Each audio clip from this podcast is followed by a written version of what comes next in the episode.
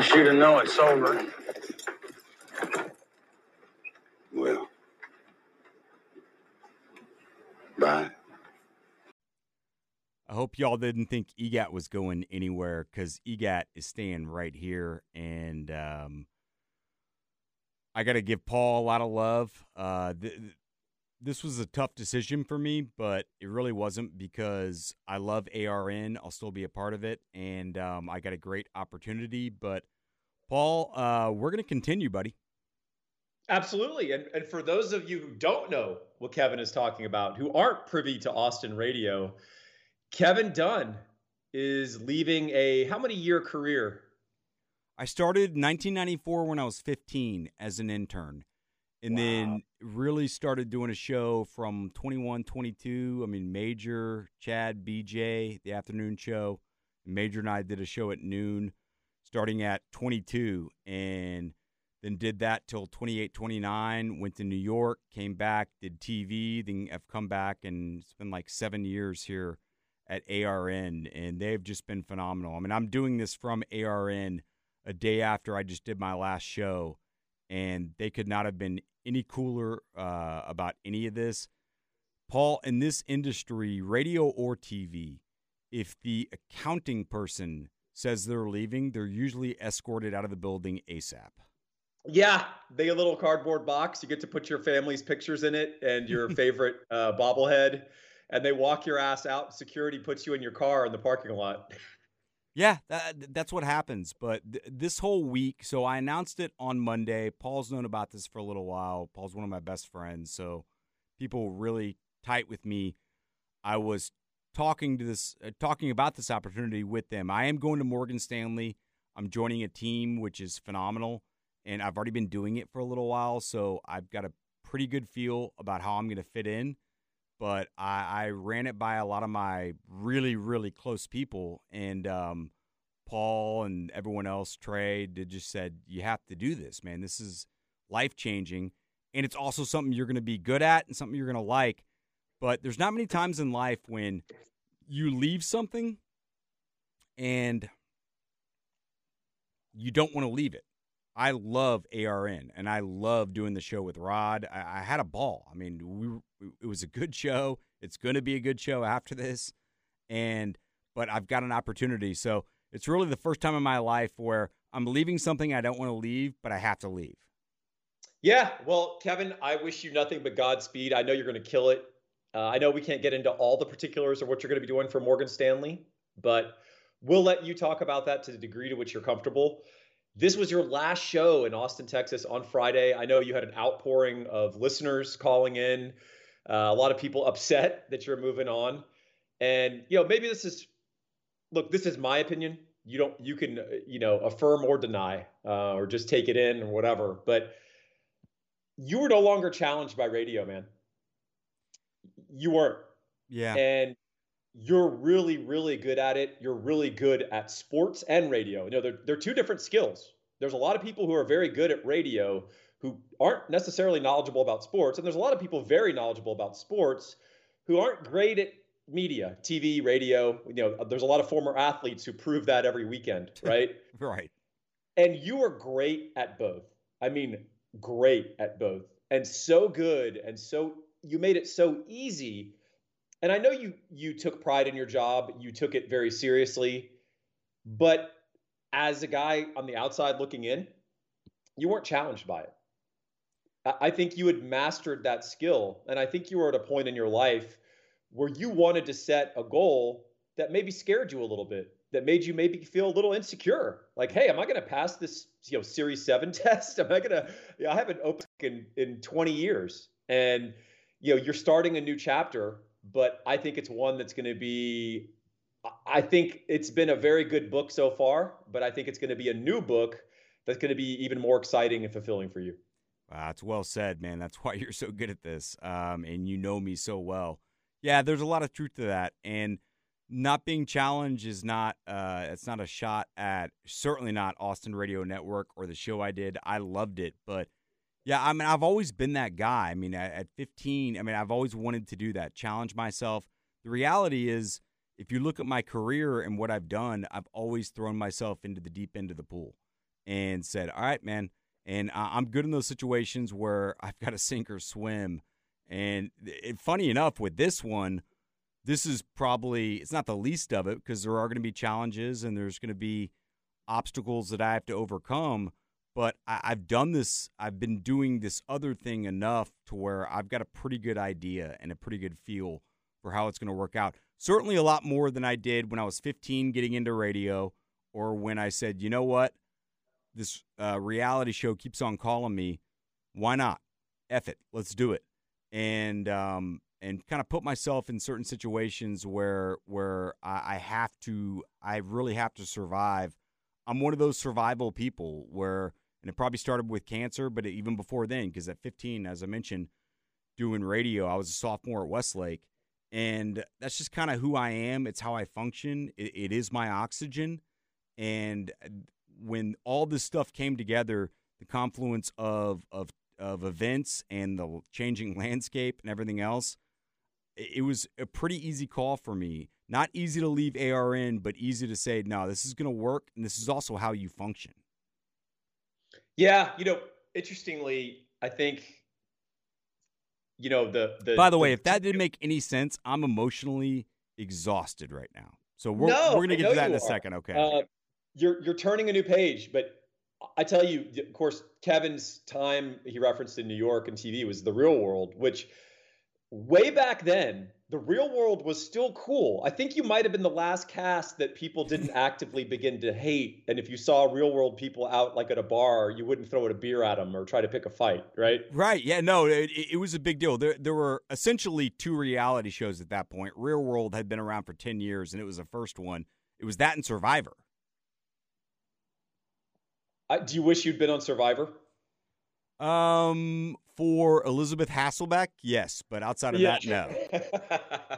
But I, I remember being on the show, and Malik and I got one of those, you know, BS magazines, and we're, we were doing the show at that point. We're in New York, and I'm looking at Hasselbeck, and I was like, oh my god, and I just thought, wow, this is weird. There's like two reality shows, and I'm on one of them. Were you ever on Tiger Beat magazine? Honestly, I probably was. Like there there were a couple of pop stars who I was hanging around with and they were much bigger than I was uh, clearly and but my name was in a lot of those like Us Weekly. I remember my sister being like there's a blurb about you and yada yada yada in, in, in Us magazine. What's going on? Isn't that hilarious? Well, the funny thing is, real the, the reality shows really were new and novel at that time, and we hadn't completely burnt out on them as a society. And you know, scripted reality, but uh, more reality-ish probably back then than now, right? Yeah, And much so. uh, the people that you were hanging out with that were famous were watching you, Yeah. right? Yeah. I mean, No. they're intaking media, they're watching shows, they've got their favorite, and they're, you know, so to them, you're someone they're following. So it's perfectly natural that to them that you they'd approach you and reach out to you or want to hang out with you. And it's it's really funny. And, and to your credit, uh, talking about ch- you know turning chapters and moving on, you're not ever, ever a guy who's gone back. You and I've talked about this. We're we were not the guys when we graduated high school that we went back to a high school party, even when we were a freshman in college. I didn't right? go. To, I didn't go to my 20 year reunion, and not because I have any ill will towards those people, but I had stuff to do that day, like real time. You know what? I I didn't go to mine, and I actually regret not going because there's a bunch of people I I, wanted too. to catch up with. Yeah, But I had a choice between that and going backpacking in Turkey for three weeks. Oh, you take the backpacking in Turkey. and I went backpacking in Turkey and had Yeah. a freaking blast. It was amazing. Uh, so yeah, I'm I'm just like you. I don't look back. I'm not like always trying to relive the glory days. Um, I think it's fun to revisit places and nostalgia. I mean, I went back to my old uh, elementary school probably about ten years ago and just popped my head in there, and uh, it was Doss Elementary, right? the pride of Northwest Hills, and Doss, there was a, I remember distinctly, there was a set of stairs that led down towards the gym. And I remember as a kid, our big thing, particularly the boys, was to get a running start and jump off the top of the stairs and try to make it all the way down to the bottom. And course. of course, you would wipe out. I mean, I remember uh, I I split my lip uh, and like uh, knocked one of my teeth sort of askew. It didn't knock it all the way out, but it kind of put it sideways. Uh, like kids were getting messed up all the time doing it, but it was our game. And I remember going like, "Oh, I want to see those stairs." Kevin, I went back. It was a set of like five, six stairs.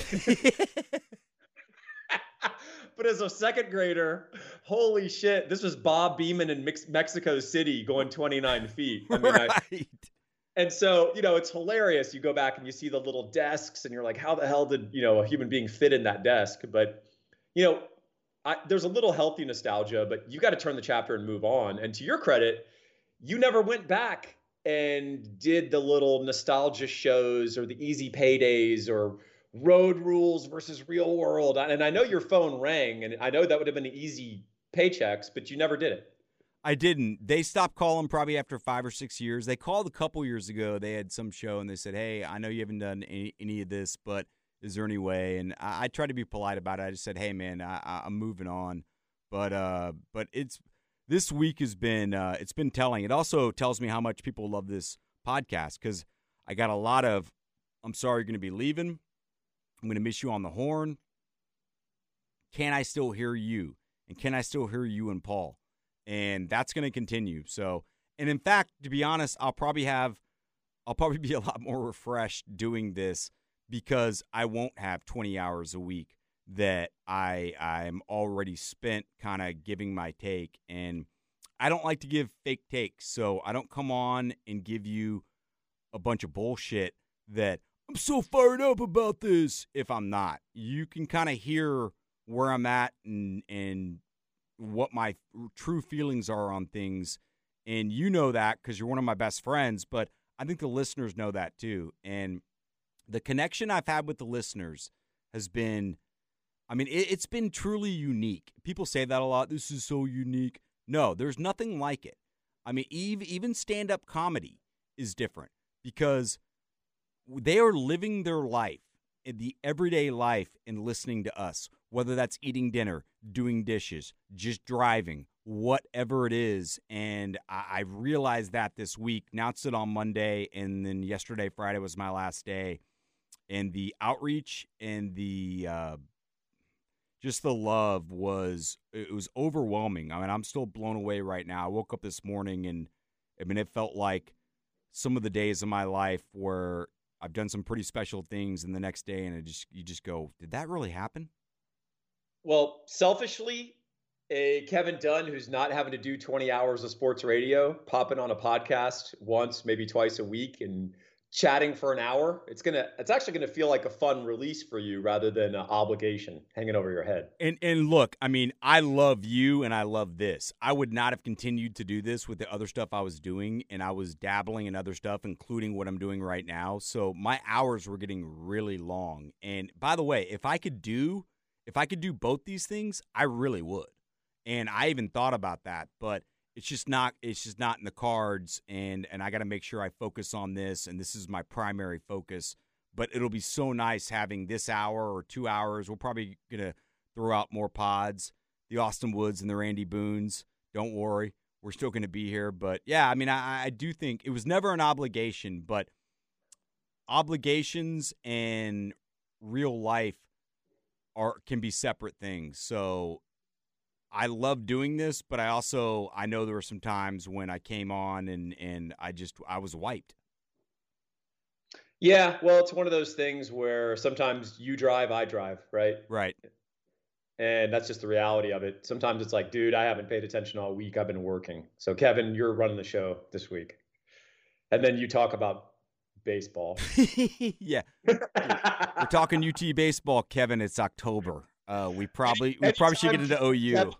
Anytime Kevin senses I'm weak, he knows that's his opportunity to talk baseball. That's exactly it. This has been a good reminder, though, and I, I we try and do this on this podcast. Paul and I are truly independents. I mean, maybe a liberta- old school libertarian base to both of us, but we are we try and look at things through a clear lens and a fair lens. More importantly, and I don't I don't like to look through anything through racial lens or sexual lens, but I will give a sexual lens here. Women are so much better at dealing with with emotions. And what I've realized this week, I've cried more this week than I have in probably 4 or 5 years. I will try and get myself to cry and I can't. And it's funny because you realize there's all probably all these different things that have been pent up and then they release in a big life moment like this. It's a good reminder that for especially all of us guys, once again, I don't like to split it like that. You got 8 billion people on earth. I don't like to go, well, 4 billion do this and 4 billion do that. And if you have this genitalia, you do this. But some things you just can't deny. And the women in my life have been so good saying, hey, soak this up. If you got to cry, you got to cry. Just enjoy it and make sure that you you don't have any regrets 3 years down the line saying, "Hey, I just had my blinders on and I was flying through it." Well, that's that's very wise. And also uh I didn't realize you were going to talk about crying. Jeez. Man, I, I, didn't think I would. And when I announced it on Monday, I had a couple tears. And then yesterday, doing the show with Rod, I definitely did. And and really, what what that was about was I love Rod to death, and the show that show is going to be great. I've been part of the planning of of how this thing's going to continue, and it's going to be really good. I'm I'm excited about it. But did Rod did Rod try to intercept any of your tears and miss? Yeah, he dropped all of them. he dropped all of them. And one of them was right in his hands, man. He could have picked six your tier all the way. He he he, he could have. He could have. But really, what? Well, the, none of those tears hit the ground, Kevin. That's the key. he still interfered. He still he still made sure that there was not a completion. Rod had one of the best lines when he was a player. He said, "No one catches the ball on my side, not even me." That's the best. I love that. Rod's Rod's like one of the great dudes, man. He great really is, man. Obviously, a very good college player, uh, despite our joking. He was an All American. Uh, I mean, yes. I mean, very, very good college player, and he has a great sense of humor about his skills and capabilities. And uh, tell you what, I know a guy who's got some high level skills and capabilities. And talk about turning a chapter and your obligations. You might have a mortgage obligation out there, or you're about to. And I want to introduce something, and we talked about it a little bit on the last pod, but if you want to give Gabe Winslow a call at 832 557 1095, he can talk to you about something that, well, if you're financially educated, they say you're not supposed to do these.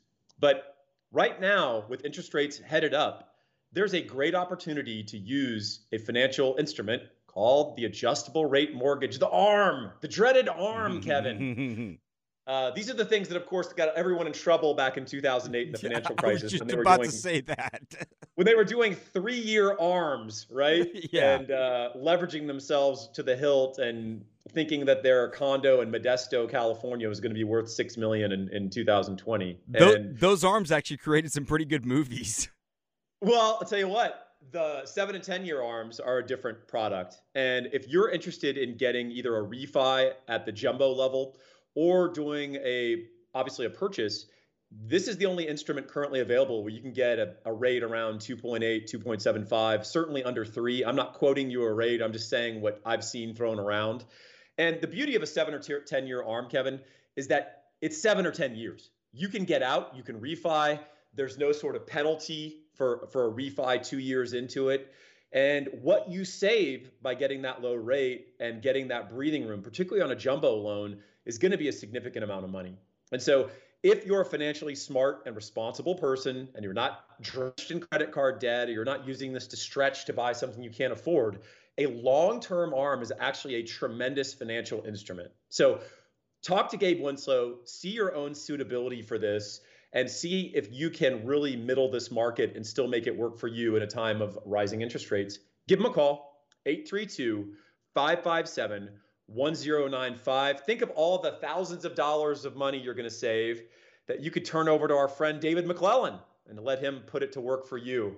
And uh, Kevin's going to talk to you about Mr. McClellan and what he can do for you a little bit later. Yeah, yeah, I will. And actually, you know what? I'll do it right now because David is such. Let's a, do it. Let's do it. David is such a bright guy. He's a fiduciary financial advisor. He's from Forum Financial.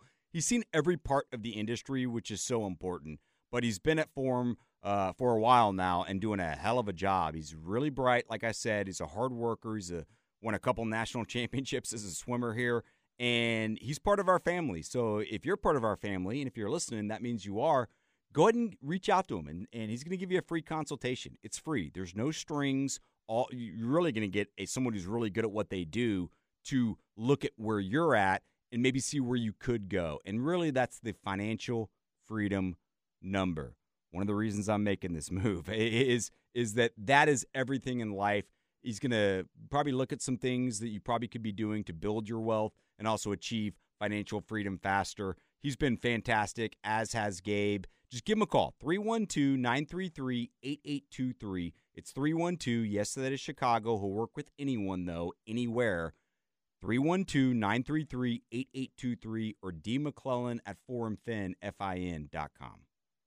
You know, doctors, if you have any friends that are doctors, and I know you do, and I certainly did. I used, I used to have an, a former life when I was in biotech. And when you befriend doctors, one of the things they dread in social situations is people finding out that they're a doctor. Yes. And then asking them a bunch of medical questions. And, you know, of course, the doctor wants to say, hey, if you want, you know, I'm off the clock, but if you want, like, come into my office, we could talk about this. Well, what David and Gabe are offering is high level professional skill for free. You can be at the proverbial cocktail party, show them what's up with you, your ailments or your successes financially, and basically say, What do you think? And they're going to say, Hey, here's my take. Here's what you could do. Here's what I could, you know, here's what may work for you. And if you don't want to work with them or you don't think that there's a fit or they don't think there's a fit, and by the way, they'll tell you, uh, move on if you do think there's a fit, or if you just wanted a rubber stamp on your current strategies, this is a great opportunity. It's not really any stress, it's not any pressure. These guys aren't going to sell your email address to a Nigerian scammer. so, you guys use the tools that are available to you, get your new year in shape. Use these sponsors for a reason. There's a reason we get dozens of emails about these guys raving about them. So, all right, we've hit our sponsors hard. We've serviced them. We've talked about your transition, and we're going to be talking probably a little bit about that more in the future. But I do want to talk about a transition, a couple of transitions. One of them is the Tennessee Volunteers are coming to play the Texas Longhorns, part of the SEC Big 12 Basketball Challenge. And of course, the head coach of the Tennessee Volunteers is a guy you and I both like, Rick Barnes. Uh, I didn't get to know him. You got to know him pretty damn well. And you guys built quite a bit of uh, professional respect for each other in your time working together. Rick Barnes is one of my favorite coaches that ever coached at UT. Uh, yes, it was time for him to go. Yes, he's also the greatest coach in UT basketball history. Yep. Both of those things can be true. Yep, and they are true. And and Rick was fantastic with me when I was doing the early on the radio show way back in the day and Rick was, you know, 3 or 4 years in. He wanted to build hype at the Erwin Center and he he asked to meet with me and so I go into his office. It's like, "You know, Kevin, we got to find a way, and, and, you're an Austin guy, and you're you're a Longhorn. We got to find a way to actually really get this place going, you know. And we just from that point on really hit it off. Uh, when Rick was, he knew he was gone. It was probably a week or two before he left, and he's in at at LHN in the makeup room, and I'm about to do a sit down with them, and it's just the makeup artist, uh, Veronica. Shout out to her, love her, and Rick and I, and Rick is getting his makeup done. He looks at me and he just says, Kevin, what do you really want to do in life? And we, you know, I, I knew that was his way of saying, Hey, I'm not going to see you anymore, but I love you. And, and we, we actually had a really, really good heart to heart. Uh, Rick Barnes was awesome. I mean, at, at the end of the day, with my radio career, the person I was closest with of a coach was, was Augie. I mean, Augie ended up becoming one of my best friends. But Rick was a good friend, and Rick was Rick. Rick's a legit human being, and it would talk about some of the struggles in his life and how he overcame that. And so I've got nothing but love, man. I mean, I always want to see Texas win, but I, I really hope he gets the deserved love, and I think he will tonight. That that uh, that someone like him in his career is is uh, is deserved and, and, and really owed. And so I, I love Rick Barnes. Here's a good Rick Barnes story. So Ogden told me this, and I was buddies with Ogden uh, in college, and they were going to Tucson to take on Arizona, and Arizona was loaded. I don't know. I mean, it would have been post Michael Dickerson and those guys. I don't know if it was Jason Gardner. I'm not sure who it was, but they were a much better team, and it was his first or second year at Texas, Rick. And so they were a huge underdog, and the McKale Center was bumping. It was packed and loud, and they're coming out of the tunnel. Before they go out, Rick turns around to the team and says, All right, boys, let's go pick a fight. And that was what his mentality was, man. There was something I know you, especially as a, as you know all the sports, but as a football guy and as a physical guy like you are, there was something about his teams that you could respect, man. They would show up and they were not going to get punked. No, they were they were not going to get punked. That's for sure. They had a blue collar mentality, and you know he really cultivated that early in his career at Clemson. That's yeah. That's how he that's how he got on the radar, which was taking this pure. You, you, people say Texas is a football school. Holy shit, Clemson, South Carolina has no basketball tradition or or real natural fan base, and they're in the ACC, right? Yeah. I mean, this is the the the least attractive basketball job in the ACC, and Rick took that job and made Clemson a problem in the SEC. I mean, in, the ACC for every year he was there, and was very famous for his his dust ups with with Dean Smith and Coach K, and because the whole attitude was we're not going to bow down to you, and he ended up with some really scrappy Clemson teams that would really give these, those other teams fits. They'd beat them, they'd upset them, they'd beat them up, and uh, you know really that's where he built that image and was able to transport that to Texas. And then you know as as he evolved I think he was also able to marry that with some real talent. And uh, probably not surprising that his best teams were the best combination of sort of talent and that blue collar grit mentality with a guy who was a strong on court personality. You know a TJ Ford a DJ Augustin who could really sort of take over when they needed to because you know Rick Barnes ultimately wanted a player run player led team on the court. He wanted to create the culture off the court. Yeah.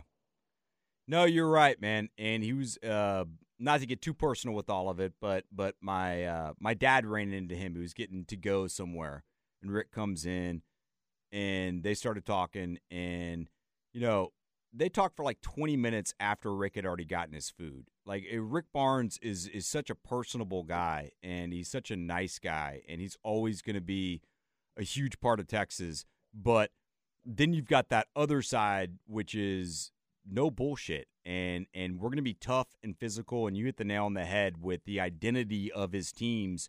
They're always about, you know, he was the he's the best when he's got a couple NBA guys and a bunch of brawlers to go with it. 100%. And I'll tell you what, um, I learned some stuff about him. He doesn't ever talk about, but it's in a book. It's a John Feinstein book about the ACC. I, have read. I've read it.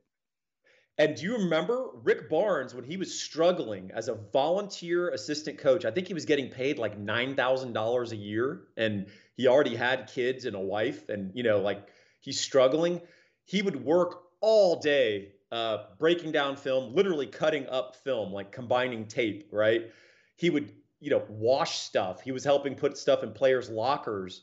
And then he would go and catch a shift at a manufacturing plant driving loaders. Yeah, exactly. And he'd work well past midnight and then wake up the next morning at 6 a.m. and go back to coaching.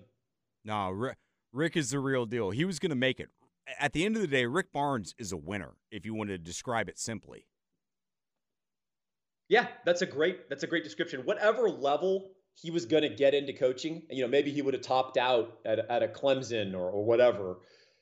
He was going to win at that level, and he was going to ultimately be successful, however you define that. And uh, yeah, I, I really wish he could have won it all at Texas and and at least brought us to another Final Four, not just the magical one with T.J. Ford. But yeah, it wasn't to be. He wasn't a perfect coach. No. But all told, the best coach, the best Texas basketball coach we've ever had. Right. And uh, it's, it's really not debatable. It's not. If Rick Barnes does that as a Texas baseball coach, he's maybe our fifth or sixth best ever. But you, I, am not, I'm not, not, not doing that. Well, there's only been five. yeah, well, that's true. So, and, and guess what? They were all Hall of Famers and all and all won big. So that's kind of my point. Is that with Texas basketball, what Paul and I grew up with, I mean, Rick Barnes getting to one Final Four. I mean, the Elite Eights. Do you remember '90 when they when they uh, got to the Elite Eight? We felt like we'd won the national championship. I mean, we were blown away. Oh yeah, yeah. Mays, Blanks, and Joey Wright. Joey Wright, Panama Myers, Locksley Collie. Oxley Collie. Hell, I think even that team had Hank Dudek, who was legally blind. Yeah, that was later. Hank came later. Was was, was he after '90? I think he was. Yeah. Um, one thing I remember. So I don't. Just a little small tangent, but that I don't. People realize how small that '90 basketball team was because Especially for college basketball back then, because six eight and yeah, 6 so 9 would was- be a big front court. back then. Yes. Yeah, and th- there was more NBA talent. Teams were more mature, right? And uh, so, of course, Joey Wright was about six one, maybe six two. Travis Mays six two. Lance Blanks six four. Yeah, Courtney That's- Courtney Jean, six feet. Let's not forget about Courtney. Courtney was a hell of a player. He was. He was sort of the uh, plug-in backup for all three spots, Yep. like three guard spots. Hey, and he, then he could play point, could play off guard, he could do all that. and then they started two forwards basically with the three guards. And Locksley Collie was sort of the scorer and sort of a junk ball guy. He was listed at six seven. He was barely six six. And then Panama Myers was the center slash forward, who was a great shot blocker, great defensive player, but he was six eight. He was Uh, six eight. listed six eight. He was about six seven. Right. And, and, And so you have to remember, Alonzo Mourning and Dikembe Mutombo were a front court for Georgetown back then at seven two and seven feet. I, I mean, Yeah. it, college basketball was big back then. you when you watch them play that Xavier team, right? They're playing a front line that goes like 6'10, 6'10, 6'8. Right. Yeah. And, Xavier just hammers them in the first half on the boards. And then Texas goes absolute. They they uh, are up 20 at the halftime, and then Texas goes ape shit and ends up blowing them out. It's amazing. Uh, do you remember the Lance Blanks and one where he starts dancing? Well, yeah, dance with Lance. I remember it, man. I, so after that game, I watched it. I was in high school. I was with my older brother at UT watching the game with him. And after the game, the entire West campus spontaneously rioted. That is fantastic. Like full riot. I don't mean people ran in the streets yelling. I mean cars were getting tipped over and just people went nuts. And uh, it was it was that that much euphoria that we went to an elite eight and did it in that fashion. And you know, Barnes, what he did it three times. Three times and got to a Final Four, which that alone is going to cement his legacy here in Austin. So it should be cool tonight. It should be emotional for him. And you've got two teams that kind of have similar identities because that's what Beard wants to do. Well, Beard is a uh, Rick Barnes disciple, and Ogden is a, is a through line for both of them, right? Ogden was a part. Now Uh, Beard that'll- Beard was here with Penders, but yeah, there is. But one of his best friends is Barnes. But oh, I thought I thought that. Uh, oh, so sorry. So Ogden Yes. Played for Barnes and was an assistant, and now Ogden's an assistant for Beard. Yep. There you go. I Um, always forget the the guy, the all the all state guy from Seminole, and uh, I get confused of who he played for. I always forget. Yeah, he's a Penders guy. Yeah, no, yeah, he was a Penders guy, which is funny because Penders was not known for defense, and it was obviously the running horns and trying to get to up tempo and, and transition buckets, and and as Reggie Freeman pointed out or showed that taking any shot you want. You know what? I think Ogden played his a year for Barnes, maybe two. No, no, no, no. O- Ogden did. I was talking about Beard. Beard. Oh, okay, yeah, yeah, yeah. So when I'm- Beard, I'm sorry, when I Beard, eh, thread. all good. When Beard was a student assistant, that was with Penders. Ogden did play for Barnes. Got it. I, I, I, I'm, I'm crossing all my uh, streams here. We're. You're this is why good. you're. This is why you're a radio professional, Kevin. and I'm the one who's emotionally spent right now, mentally spent. yeah. Well, that's why you gotta. I gotta team up with the big shots to keep this thing on on the rails. Uh, but yeah, but anyway, the the identity for Beard, even though he was with Penders as a student assistant, was or team manager, I think, is much more like Barnes, and that's why it's easy to look at Beard and say, well, Beard is a Barnes guy because they're actually a lot more alike in terms of how they want to build the team and and what You're- they're what they're You're 100 percent right. I think it's almost like attitudinally, I just linked them. Yeah, No, because their core, I mean, is all about let let's be tough and let's be physical. And I think both these teams are going to bring that tonight. Tennessee's really good on the glass and getting offensive rebounds, and Texas has not been good at that. So we'll see what they can do. Tennessee will fire a lot of threes. Texas has been good defending that. So I'm I'm uh, I'm excited just to see it and and more than anything, win or lose, because that won't matter in two months. Is Barnes feels the love. Yeah, I want Barnes to to feel welcomed and appreciated by the Texas crowd, and then I want Texas to beat Tennessee. That's that's yeah. the win-win. Yeah, no, that that is the win-win. So hey, so uh, I I end up leaving yesterday, and I wake up this morning and I see that Tom Brady of all people. I mean, we we overuse the goat. I had fun with Rod this week. I was trying to get my last shots out, and one of the beauty, beautiful things about this is I don't have to get all my last shots out. But you know that I I get irked with the over goat talk. I mean, it, there there could be a guy at at you know some small school who puts up 22 points, and people on Twitter will be calling him the goat. Like, there's only so many goats. Eh, it, this is not there's not a lot in that list because it's greatest of all time. Tom Brady's that. Yeah, his resume is unimpeachable. So here's the crazy thing in, in, pure Tom Brady fashion, they announced this, right? Like jumping the gun. And then now they're saying, oh, well, this isn't 100% decided. But you know what? Let's retire him if he comes back. Uh, that, you know, who cares? No one will remember this podcast. But we can appreciate his legacy. Can I, can I overawe you with his sort of career achievements real quick? Go for it. It's, it's a shocking resume, right? And I want to just list it off most Super Bowl appearances for a player 10. And he won seven, right? Won seven, went seven and three. Super Bowl MVP five times. Wow. League MVP three times. Uh, comeback player of the year. Was that uh, was, AP male athlete of the year, all sports. Was the comeback after the injury? Oh yeah, after he blew out his knee. NFL all time leader in wins, touchdown passes, 624, passing yardage, 84,520, and completion, 7263. Postseason, the most ever wins, 35. Passing yards, 12,720. Touchdown passes, 85. Uh, led the biggest comeback in Super Bowl history, overcoming a 28 to 3 deficit against the Falcons for a 38, 34 to 28 OT win. Most passing yards in a Super Bowl, 505 in a losing effort against the Eagles. Age 44, the oldest player in league history to throw for 5,000 yards. One of four quarterbacks in NFL history to defeat all 32 teams. Peyton, and that includes Peyton Manning, Drew Brees, and Brett Favre. He won 18 division titles, 14 appearances in the conference title game. He played 22 years and he had 14 appearances in the conference title game. Stupid man. I mean, it's I mean, dumb. it's it's a ridiculous career. I don't even know how to describe that.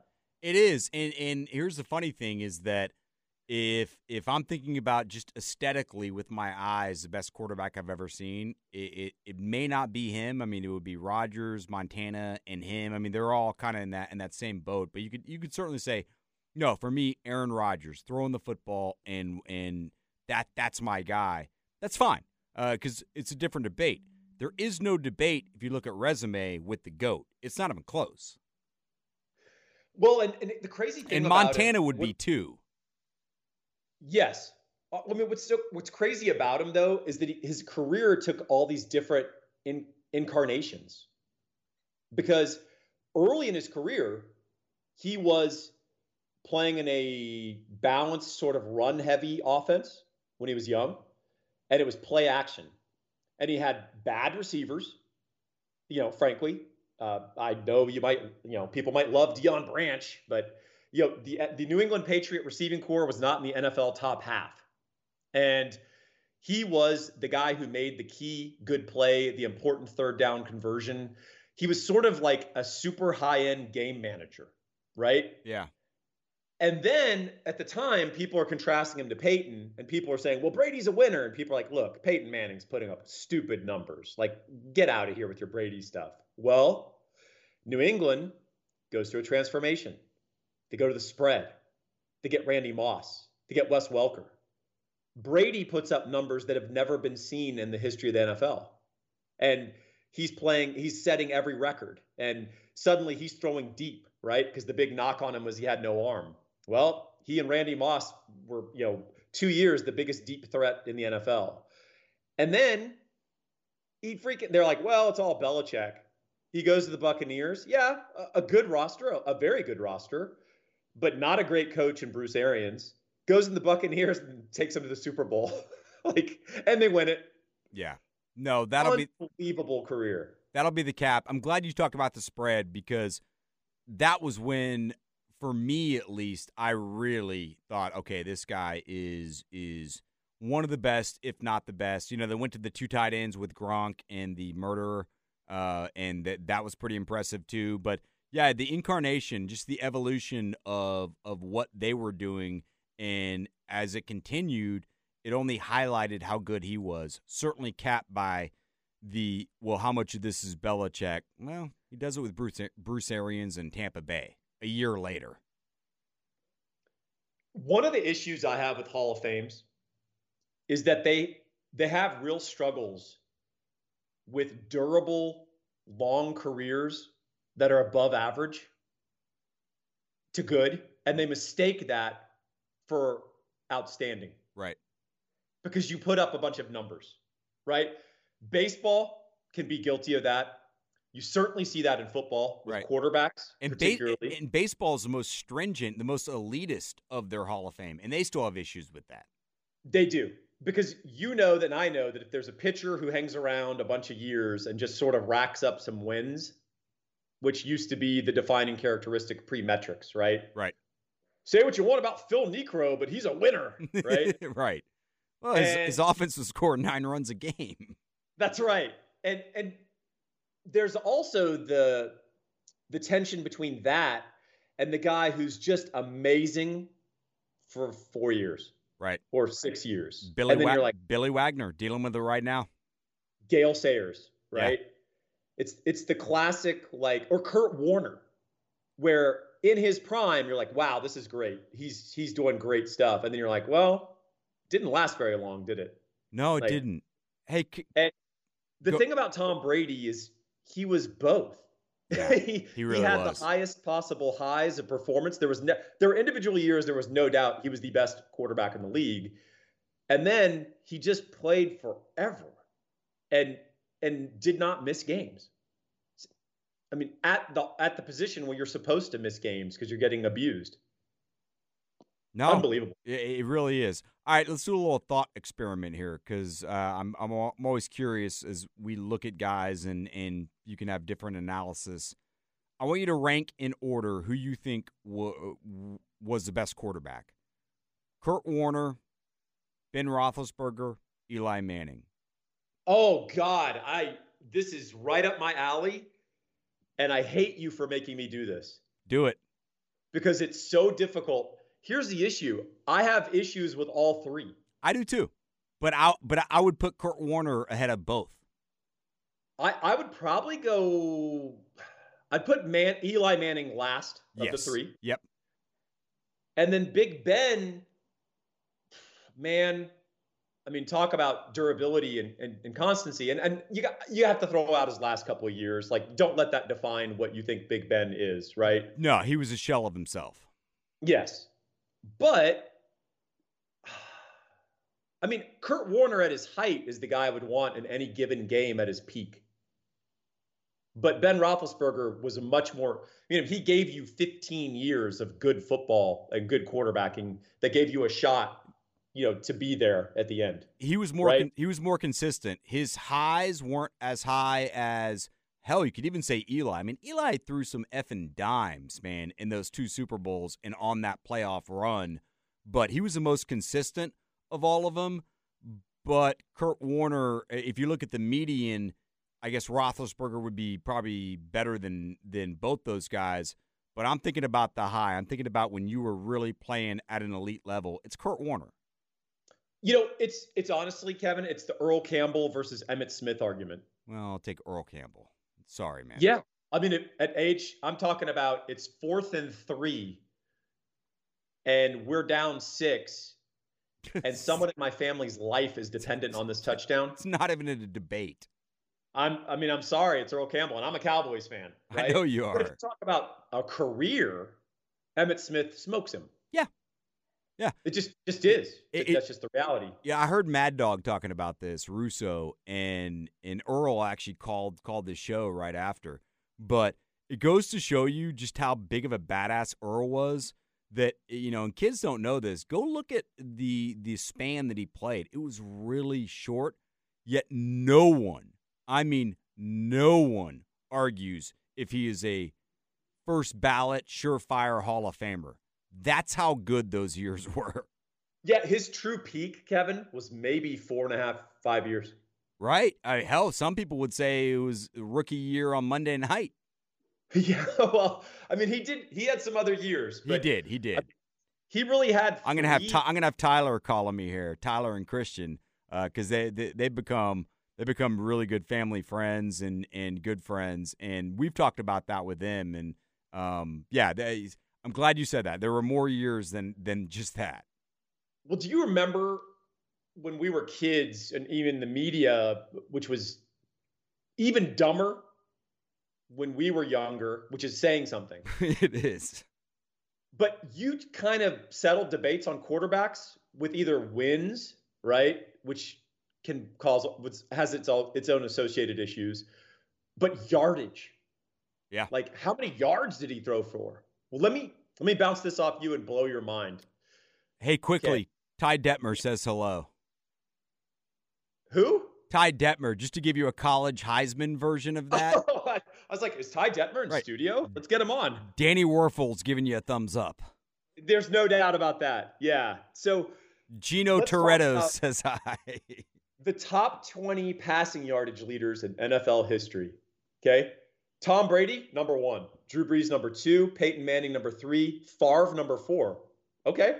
We're, we're good, right? yeah, all Hall of Famers. Number five is Roethlisberger. I know. Th- That's just that's just adding up time, man. Kevin, number six, Philip Rivers. Ugh. Marino is seven. Guess who's number eight and nine? Who? Matt Ryan and Eli Manning. All right. Well, at that at that that point, the list means nothing to me. E- Eli Manning has more career passing yardage than mm. Aaron Rodgers and John Elway. And Joe Montana. Oh yeah, definitely. Joe Montana ain't in the top twenty, brother. Right. So that that's one of those where the numbers get thrown out quickly with me. Joe Flacco is number nineteen. Kerry Collins is number twenty. I'm glad I'm leaving this business. I mean, talk about a complete changing of the NFL game, right? Where even uh, the the what was it, Schaub, Matt Schaub. Matt Schaub for the Texans. Do you remember when he threw for like 4,200 yards one year? I do. And people were like, "Is he elite? Like, is he elite?" Yeah. And like, it's no. like, no, actually, if you're if you got Andre Johnson and a competent offense, you should throw for 4,200 yards. Right, and also a league that has been set up to where you should be able to throw for that. You, you- No can't, doubt. You can't breathe on anyone defensively. Well, that is my fear of people who don't realize the full evolution of the game, right? In terms of how the rules have been slanted towards the passing game, towards the offense, towards the offensive, you know, the the offensive game in general. And you know, I still like defense and appreciate it, but the stack is is deck the deck is stacked against the defenders every time a quarterback drops back to pass. Oh, it completely is. And really, in all three sports, that's one of the things that really does link up. So uh, when I say three sports, if if you haven't listened to me or probably Paul, but certainly me, my my three are, are football, basketball, and baseball, and I would say six because I follow all three of those collegiately too. But certainly at the professional level, all three, and it's really about just what the fans, what they think the fans want and that is it's about offense. I mean, baseball's done that, right? Uh, Sure. Uh, basketball certainly has done that. Think about how physical basketball was back in the day, and now you can't breathe on anyone. And football's taken it to this weird level. Yeah, I think it's it's uh, for football. They're partly it's player safety, but I think they're also using player safety as an excuse to get more offense. Paul, do they really care about player safety? Would they have No. sat? Would they have sat on the info that they actually had forever with concussions if they really gave a shit about player safety? It's not about player safety. It's about for them we- money. Would we be playing 17 games if player saf- safety was the primary issue? Exactly. It's not about player safety. That is a a nice virtue signal for them to say, "Well, you know, I care about you." Well, the as as kids, they don't do these anymore. But you and I, when you'd sign up for Sports Illustrated, back when people read Sports Illustrated, uh, you got the free VHS tape of NFL's hardest hits. Oh, I love that thing. and I- every one of those hits would be a player ejection today. oh and- God. and they would they would linger on the player that got hit and if they were like unconscious or their helmet was off or like they twitched a little after the hit that was and they'd add like a sound effect like oh ah like- hey uh, just to add to your nausea Vinny Testaverde number 16 all time NFL passing yardage leader Well, he had a good cap with the Jets, so how dare you? just behind Carson Palmer Yeah. Where's Wayne Cr- in terms of receiving? Yeah, I mean that's the other thing that's getting inflated too, right? I mean, and you know, you're you're seeing these sort of all-time receivers uh, just dropping to the bottom of these lists. This guy has more yards like- than Jerry Rice. He's better. No, he isn't. well, Shut no up. ahead of Jerry Rice, which just proves the level of Right. absolute dominance that he operated at for so long. But you know, you're dropping guys like who used to be like sort of mainstays. You know, Michael Irvin, he ain't real high on those lists. You know, he's he's in the top ten somewhere, or Take- maybe the bottom. You know, the the back part of the top ten or next eleven. But T- tell you what, if I had a third and six and I'm not a Cowboys fan and it's a 50 50 ball, I'll take Irvin. uh, if I had an eight ball, I'd take Irvin too. He'd join you There's no doubt about that. at the It White be- at the White House. Erik Williams will have a uh, escort waiting for you. Yeah, Mike could turn that eight ball into a two ball pretty quick. No, Hey, uh, is there anything else we want to hit on Tom Brady and just basically filleting him? Um, No, he's the goat. He- and I hope he does come back. I'm actually very surprised by this. I you know I talked about some things being oxygen for you, and I, for me, I just felt like this was something that, especially considering he's still at such a high level. I mean, he's so damn good at 44 that I figured he'd play to like 45, 46, and maybe at 46 you see the decline, and he says, "All right, I'm out of here." Uh, I'm not going to totally close the book on this. well, I'll say this. You may disagree, and reasonable minds can disagree on this. But when the history on this is written and we look back with clear eyes and objectivity, I think the majority opinion will be that Tom Brady was indeed an upgrade over Jameis Winston in Tampa. I, I'm not ready to make that call right now. Well, I like to go out on a limb, and that's one of the reasons I wouldn't be well su- sorted for sports radio because you tell the people what they want to hear, and I give edgy takes like that. And that's why I won't ever give in to the man. No, no, you will not give in to the man. Uh, that's good shit, man. Uh, how do you want to cap this thing here? We're going to cap this thing by talking about Laura Baker because Tom Brady, I don't think he's going to be staying in Tampa after he retires. I think he and Gisele are going to have some pretty cool houses all across the world. I think one of those houses is going to be in Centex. I think Tom and Gisele are going to join the crowd of all these famous people and all these other folks moving to Austin. And all these athletes. Do you realize how many pro athletes who didn't even go to Texas live in Austin? It has blown my man. mind. Centex, just based on genetics, is going to be exploding over the next 10 years with with uh, five stars. Yeah. No, no, you- you're right. It will be. Uh, yeah, West, you what, Westlake and Lake Travis aren't going anywhere.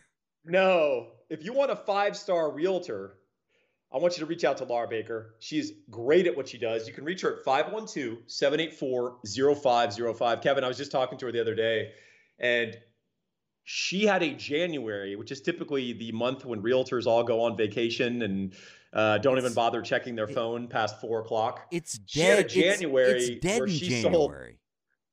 sold- Uh, go ahead. I'm sorry. It's, uh, it's dead in January everywhere, and apparently, I'm talking to real estate people here, and it's like as hot as it would be in the summer in most cities.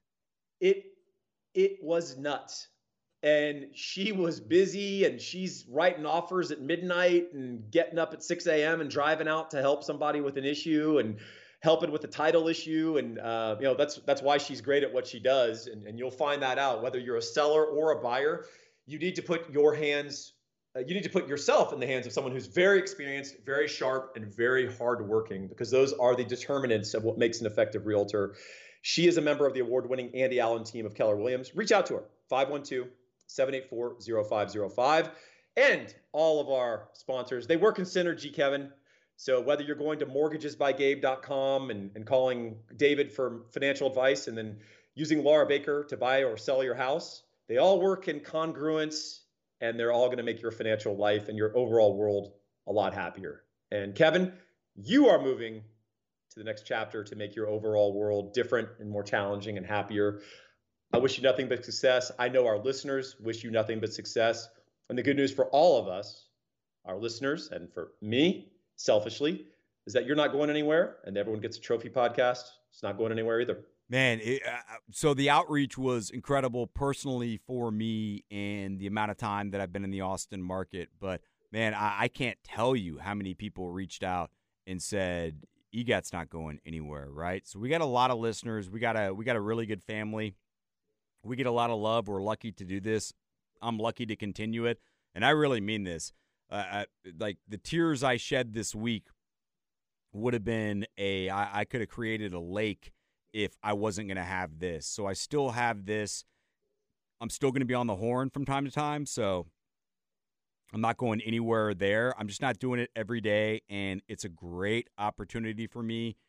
If all y'all could see this opportunity and the people that I've been able to share it with, it was very quick, Paul, when I kind of walked you through this and stuff I'd been doing. In I think your exact words were, yeah, you'd be fucking crazy to pass that up. Yeah, you were standing under a seven foot goal with no defenders around you and saying, Should I dunk this? Right. And everyone you know was like, Yeah, you should dunk this, Kevin. I should dunk it, but we're going to continue to dunk it here, man. Uh, I love you like a brother, and we'll continue this, obviously. So stay tuned. And uh, I've got I've got a little bit of time off, so I'm sure it'll probably be like Wednesday this week where I'll call Paul and be like, "Hey, let's fire out three or four of these." And so we're, we're going to continue to do some of our more uh, uh, wide ranging topics like best Longhorn defender or best secondary, whatever. We'll get into that stuff and we'll obviously talk some real time stuff as well. I love y'all. We're still doing this. So uh, appreciate y'all being along for the ride for the 20 years and continuing to be along for the ride as Paul and I move forward. Y'all be good. We'll talk to y'all next week.